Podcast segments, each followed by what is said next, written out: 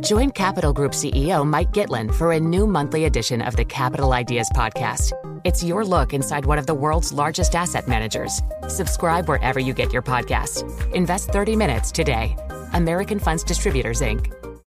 Collaborate for a greener future at the Bloomberg Green Festival, a groundbreaking celebration of the thinkers, doers, and innovators leading the way. From design and culture to technology, science, and entertainment. Hear from inspirational speakers and immerse yourself in climate solutions. July 10th through 13th in Seattle. Title sponsor Amazon. Official airline Alaska Airlines. Get 20% off using promo code Radio20 at BloombergLive.com slash Green Festival.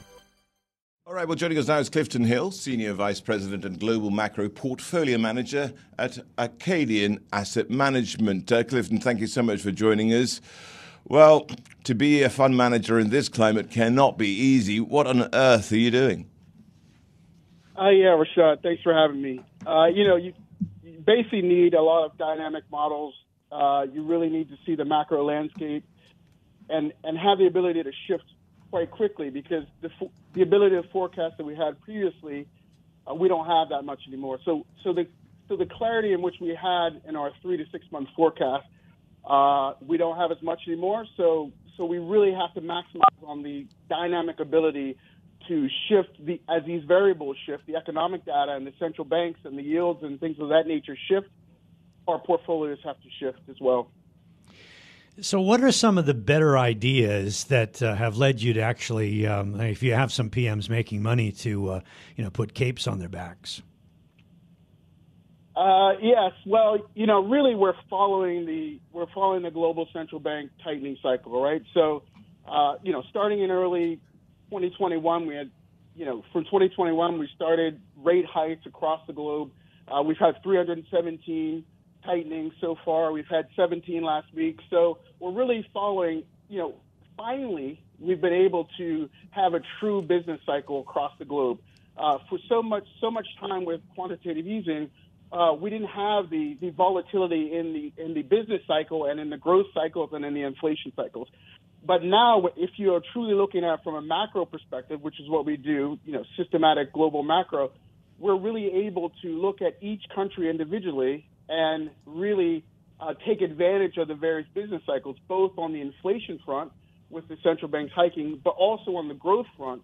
And what I mean more in detail about the growth front is what countries can really hike rates and still maintain growth, as opposed to countries where the where the growth really starts to falter when the central bank hikes rates. Clifton, that's uh, the next question. So, what did you find? What countries, what jurisdictions are you talking about here then? Yeah, sure. So early on in in 2022, we we were more positive on many of the emerging market currencies that were commodity related. So really a mix of you know long EM FX in which they had a lot of commodity exposure, uh, but then more negative on countries where the the yields weren't as high and also didn't have commodity exposure. Uh, so that was very that was very helpful. And then equities we've been underweight pretty much all year and really what happened is our, our portfolio started shifting with the models. The models started shifting our portfolio as we had higher rates and higher inflation. It kind of gave negative signal to a lot of the equities. So more negative on equities, although not all equities. There's some bright spots commodity related. More positive on the U.S. dollar uh, versus DM and ultimately EM. So it shifted later in the in the year in terms of turning more negative on EM. Uh, and then really trying to play that commodity cycle where you're more positive on commodities, you know, for the first four or five months of the year. And then as the market started shifting to price and recession, uh, our portfolio started shifting to be more neutral on commodities. So you wouldn't be going long energy now after the big sell-off on the views that uh, it's oversold. Uh, well, Bryan, it's a great question. You know, at some point it, with the fundamentals, and what's really interesting when you look at the uh, when you look at kind of the balance sheet of our models in terms of petroleum, is there's positive there's uh, positive factors in terms of uh, the carry. So the so the market is still pricing in you know positive outcome for petroleum in terms of the carry, but all the macro factors are negative.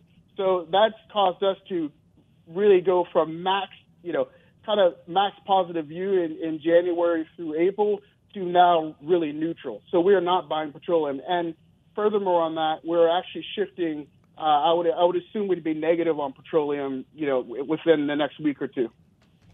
So, is there anything out there at the moment that you have a conviction upon? Is there an absolute uh, trade that you think can't miss? Yeah. Slam yeah, dunk well, time. You know, uh, well, you know, like I said, you have to be quite dynamic. So I, I'm not. I'm hard pressed to come on and say, you know, I have this conviction trade for the next, you know, six months. But I'll say right now, you know, still positive the dollar, both versus DM and EM. I'd I'd say we're still negative on yield, so we do not know what the terminal rate is in the U.S.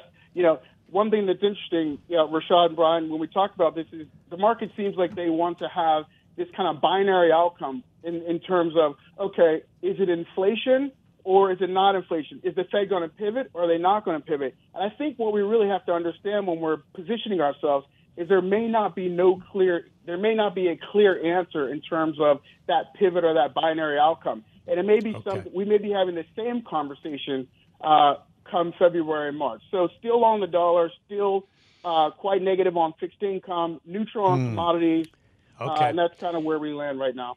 Yeah, a lot of people on one side of the boat, you have to say. Uh, but as you say, I mean, a lot of these boats can stay up for a while. So good luck with the ideas. Thank you, Clifton. Clifton Hill, Senior Vice President at Arcadian or Acadian Asset Management. Collaborate for a greener future at the Bloomberg Green Festival, a groundbreaking celebration of the thinkers, doers, and innovators leading the way. From design and culture to technology, science, and entertainment. Hear from inspirational speakers and immerse yourself in climate solutions. July 10th through 13th in Seattle. Title sponsor Amazon, official airline Alaska Airlines. Get 20% off using promo code radio20 at bloomberglive.com slash green festival.